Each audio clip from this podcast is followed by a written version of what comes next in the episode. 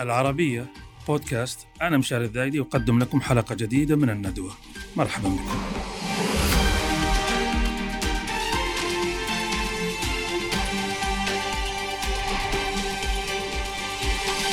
صالونها اليوم يناقش موضوع الذكاء الاصطناعي.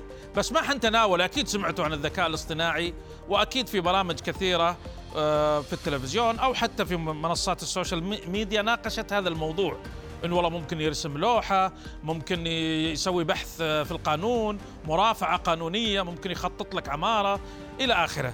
يعني أو ممكن يصمم سيارة ما أدري وش. بس حنا آه، آه، في آه، في هذا النقاش نريد أن نذهب إلى زاوية مختلفة ربما تبدو أكثر تعقيدا. هل يمكن للذكاء الاصطناعي أن يصنع ادبا وابداعا وبالتالي اديبا ومبدعا. يعني ممكن نصحى يوم نلقى الذكاء الاصطناعي صنع لنا شاعر زي النزار قباني ولا آآ آآ آآ المتنبي ولا خلف بن هذال الشاعر السعودي العظيم شفاه الله. تقريبا سنطوف حول هذا السؤال والمتفرعات هذا السؤال وما يحف به وشركاء الندوة اليوم. هم هنا من الرياض في الاستوديو الدكتور طامي الشمراني أستاذ النقد والأدب في جامعة الجوف. حياك الله. ومن آه، الإمارات العربية المتحدة الدكتور إسلام أبو شكير وهو أيضا ناقد وباحث سوري وله اهتمامات معينة في هذا الأمور. حي... حياكم الله وبياكما. والأبدأ بالسؤال بشكل مباشر من ضيفنا عبر الأقمار الصناعية الدكتور إسلام أبو شكير. هل يمكن للذكاء الاصطناعي أن يبدع ادبا وينتج اديبا؟ شكرا لك أستاذ مشاري. الحقيقة هل يمكن؟ الإجابة ببساطة ويعني إذا أردنا أن نختصر أن نصل إلى الإجابة بشكل مباشر. هنالك برامج ذكاء اصطناعي قدمت فعلا نصوصا أدبية وهذا أمر واقع ويعني يعني أنا من واقع تجربة شخصية آه، عبر برنامج غير متخصص في الإبداع أو في الكتابة الأدبية عموما وهو برنامج ChatGPT برنامج ذكاء اصطناعي عام يتناول القضايا العامة آه، استطعنا أن نولد عددا من النصوص الأدبية في مجال القصة القصيرة. المساله اذا من حيث الإمكانية نعم ممكن لكن السؤال قد نذهب به إلى أبعد من ذلك. ما هو دور الذكاء الاصطناعي؟ ما هو ما هي نسبة الدور الذي لعبه الذكاء الاصطناعي في توليد هذا النص؟ الإنسان أيضا أين موقعه في هذه العملية؟ ماذا قدم؟ ماذا فعل؟ ما, ما الأدوات التي استخدمها لتوليد هذا النص؟ وبالتالي يبدو أن المسألة بحاجة إلى أن تعالج بما هو أبعد من مجرد السؤال هل يمكن للذكاء الاصطناعي أن يقدم نصا أن ينتج نصا ابداعيا ادبيا على وجه التحديد أم لا؟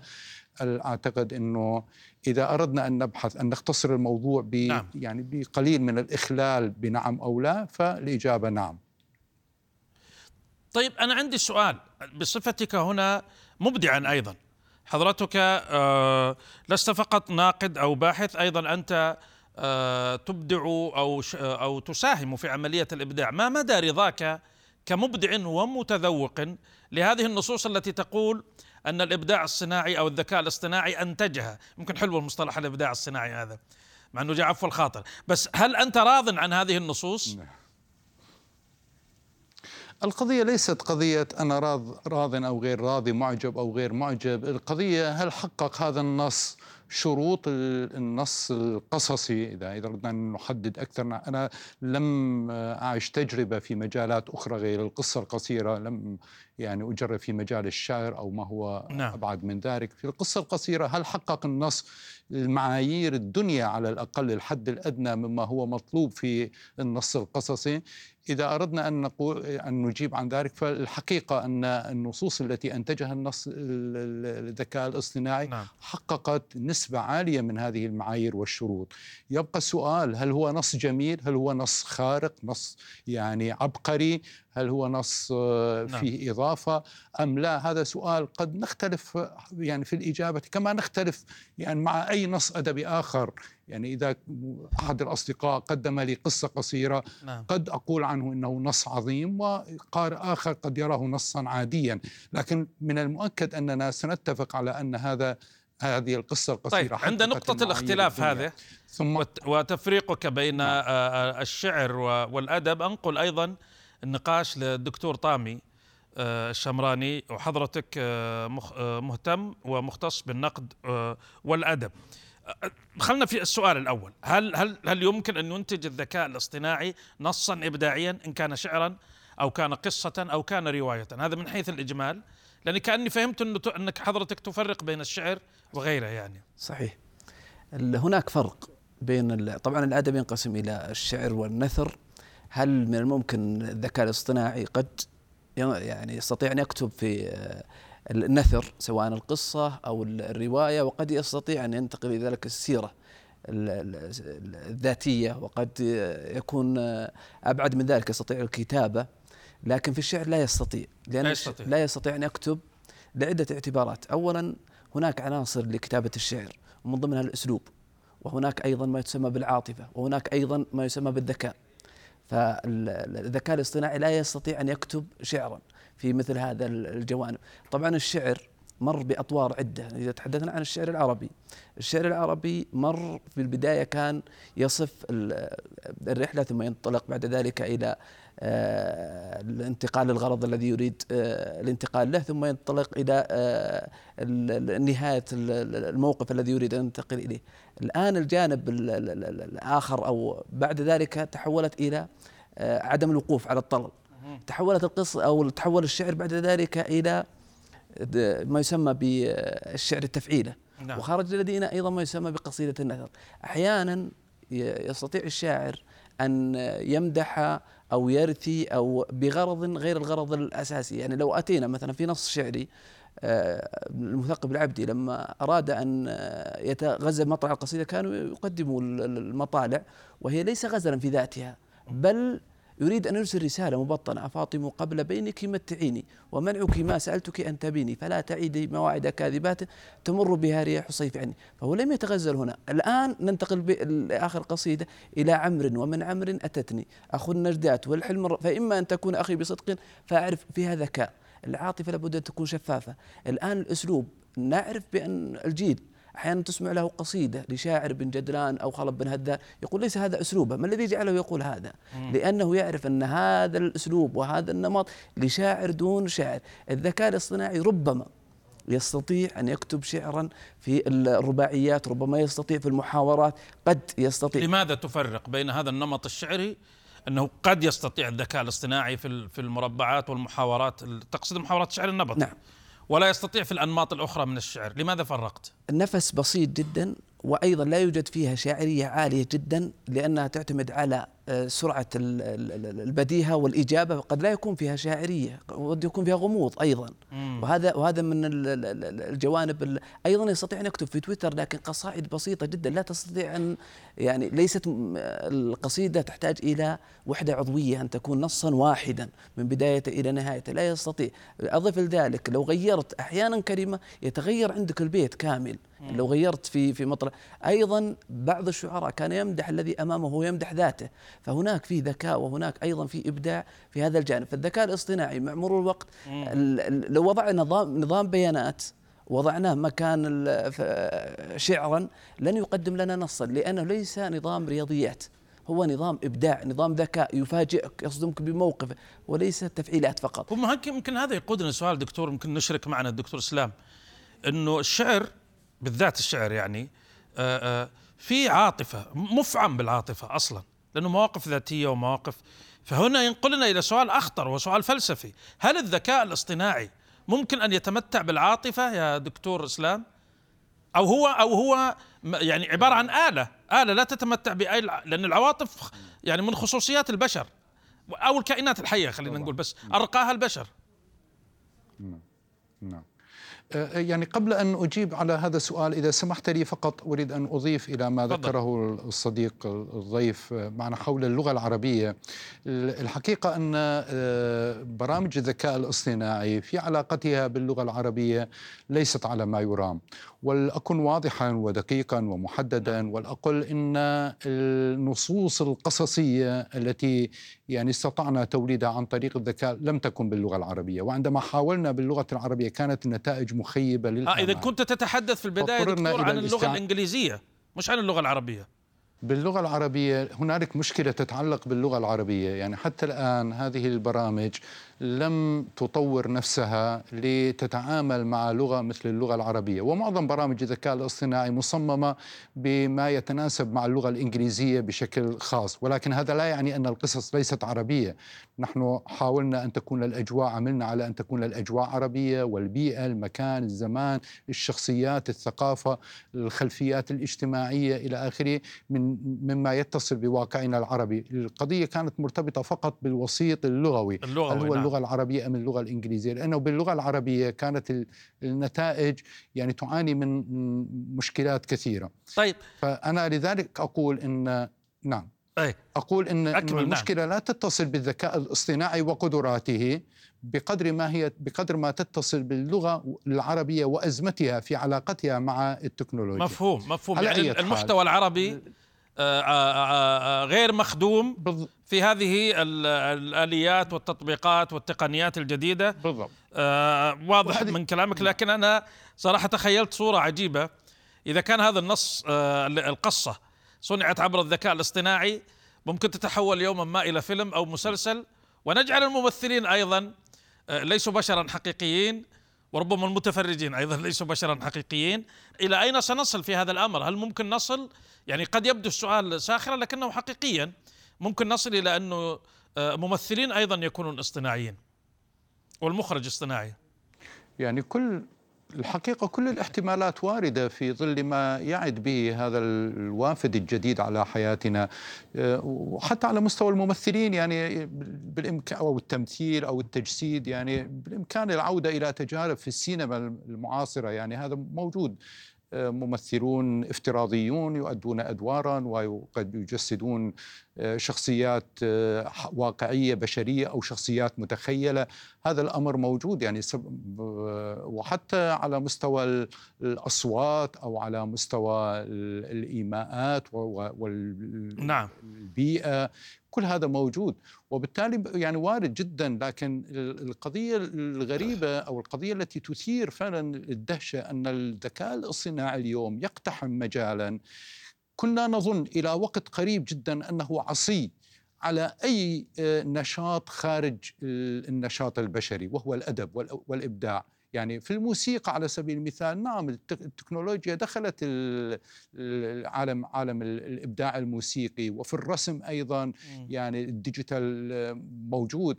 لكن في الأدب تحديدا في الشعر والقصة والرواية كنا نظن أن هذه الحقول الإبداعية ستظل يعني محمية من آه، سطوة هذا آه، الوافد ال- أو هذا الذكاء الاصطناعي. لكن اليوم عبر برامج جديدة تمتلك قدرات وتمتلك طاقات تبدو آه، كبيرة جدا آه، عبر تج... وهذا الذكاء ما يزال في بداياته لنكون واضحين. أيضا نحن نتحدث عن عن تجارب لا يتجاوز عمرها العام أو العامين. ومع ذلك قدمت نتائج آه، واعدة و- ومثيرة نعم فإذا ما انتقلنا بالنظر إلى ما هو أبعد من ذلك إلى ما هو يعني إذا كنا نتحدث عن مستقبل يتجاوز عمره العقد أو العقدين أو ما نعم أبعد من ذلك فالأمر آه، بالتأكيد يعني هنالك يعني أنت تقول أستاذ إسلام أنه ذكاء- وهو. ما زال في البداية ها هو يدهشنا بنتائجه نعم. فما بالك إذا مضى عليه عقد أو عقدان واستوى شابا يافعا يمشي آه، في الأسواق ويأكل الطعام ويعجب الناس. دكتور طامي بالضبط بالضبط. ال- وأرجو أن لا يفهم من هذا الكلام. أنني متحمس يعني وأنني نعم. أدافع ولكن أنا أوصف و... طبعا أنت تصف أيضا من واقع من واقع تجربة يا دكتور. نعم. أنت تصف من واقع تجربة نعم. أنت قمت بها عمليا والتجربة خير برهان كما يقال. لكن هذا يعيدني آه، آه، آه، إلى سؤال مركزي. آه، إذا كان الشعر خلينا نقول الشعر نوع متجلي من أنواع الإبداع يقوم على العاطفة فهو السؤال الأخطر اللي أنا قلته قبل الفاصل هل هل الذكاء الاصطناعي يملك عاطفة؟ لكن دعنا من ذلك و آه، اجبني دكتور آه، طامي أو شاركني آه، النقاش عن الشعر هل الشعر يقوم على العاطفة وبالتالي هل الذكاء الاصطناعي يملك عاطفة؟ هل يمكن أن يحاكيه؟ الشعر هو يقوم على العاطفة في حد ذاته.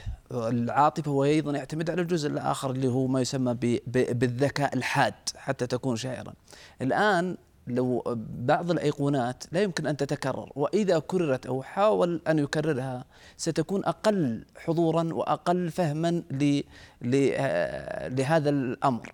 لو أخذنا مثلا شاعر ردة الفعل موقفه أنت تشاهد أمامك موقف حركي الآن لو أحد الشعراء جاء فوجد آه، صاحبه مصلوبا فأخذ الموقف الآخر آه، لما قال علوم في الحياة وفي الممات مشهد تمثيلي أمامك. لحق تلك إحدى المعجزات حسن الأنباري نعم كأنك واقف في خطيب وكلهم قيام للصلاة مددت يديك نحوهم احتفاء. كمده ما إليهم بالعباد أنت وأنت تقرأ تشاهد مشهد تمثيلي أمامك. لا يمكن أن تقدم بيتا وتؤخر سيختلف المعنى وسيختلف هو عبارة عن كل متكامل في هذا الجانب. إذا ذهبنا للمتنبي بما التعلل لا أهل ولا وطن ولا نديم ولا كأس ولا سكن. تعرف مباشرة حزين. أريد من حزن. أريد من زمن ذا أن يبلغني ما ليس يبلغه من نفسه زمن لا تلقى دهرك إلا غير مكترث ما دام يصحب فيه روحك البدن. فما يديم سرور ما سررت به ولا يرد عليك الفائت الحزن مما أضر بأهل العشق أنهم هووا وما عرفوا الدنيا وما أيقونة لوحده. لو ذهبنا نزار قباني في في مدخل الحمراء. نعم. في مدخل الحمراء. أنت أنت وأنت تقرأها أو تستمع لها تفاعل تتفاعل مباشرة. في مدخل الحمراء كان لقاؤنا ما أجمل اللقيا بلا ميعاد. عينان. لاحظ كيف الأسئلة. أحيانا حتى بالشعراء القدامى أو أحيانا سؤال وإجابة. أحيانا حكمة في الموقف. أحيانا يعطيك ارتباط كل متكامل. يعني كأنك تنظر في مشهد كامل في في هذا الأمر، لو ذهبنا للشعراء حتى في النبط باللهجه العامية نعم. نعم باللهجة العامية. تجد كل شاعر له ايقونه لا يمكن أن تتكرر، لو أخذنا مثال يعني تجد مثلا بعض غير وحول وحور و و ستكتشف مباشرة ستختفي. سيبقى النص الأصل سيبقى نعم. الثابت ثابت ولن يتغير. لو حاول محاولات. أنا قرأت أن هناك محاولات لم تصل تجد فيها إيه هذا سؤالي هل في محاولات لمحاكاة الشعر النبطي الآن؟ بالذكاء الاصطناعي أو حتى الشعر الفصيح اللي زي النزار ولا مر عليك محاولات من هذا النوع؟ وجدت لكن لا ترتقي حتى يعني فيه من لا فيه من الكسور لا لا يعني لا يصل حتى الكلمة إذا غيرت الكلمة فقط أخذت النص وحولت بها هذا قد تصنع شعر الأطفال بالذكاء الاصطناعي قد يعني تعلم لمن أراد أن يكتشف أن الشعر لديه كسر أو في إشكال أو كذا نعم. ربما يعطيك بديل لكن شعرا يستطيع أن يصنع لا يستطيع ما يسمى بالسطر الأول والخاتمة. الآن لديك بداية ولديك خاتمة. أرق على أرق ومثلي يأرق وجوا يزيد وعبرة تترقرق. جهد الصبابة أن تكون كما أرى عين مسهدة. لاحظ الآن وقلب يخفق. ما لاح برق أو ترنم طائر إلا انثنيت ولي فؤاد يخفق جربت من نار إلى آخره. لما تقرأ للمتنبي وأنت تبتسم حتى أنهم يعني الكثير إذا استمع الحكام ومن يستمع للشعر تجده يبتسم. نعم. تجده يطرب. الشعر في حد ذاته هو طرب. لا لا يستطيع أن يصل. قد تستطيع الذكاء أن يصلع لأنه يعتمد على العاطفة أكثر. يعتمد على أغلب الشعراء وهذه ربما تكون أغلب الشعراء يقولون الشعر ليلا لأنه يعتمد على العاطفة ويعتمد على لا يعتمد على فقط قوة العقل يعتمد على العاطفة ثم بعد ذلك يرمي إلى يعني في صنعة الشعر في صنعة اللي هي الميزان وما الميزان والبحور وإلى آخره. هذا الجانب الصنعة منه بس الأساس هو فيه الروح. أو أو المشاعر أو الانفعالات كما فهمت يعني. هو ال ال ال ال هو عبارة عن لحن. الآن لو لو لاحظنا شعر المحاورة يعطون لحن ثم يقيسوا عليه. هم كانوا يقولون بهذه بهذا الوزن هذا. الآن يقوم عناصر الشعر يقوم على خمسة أركان.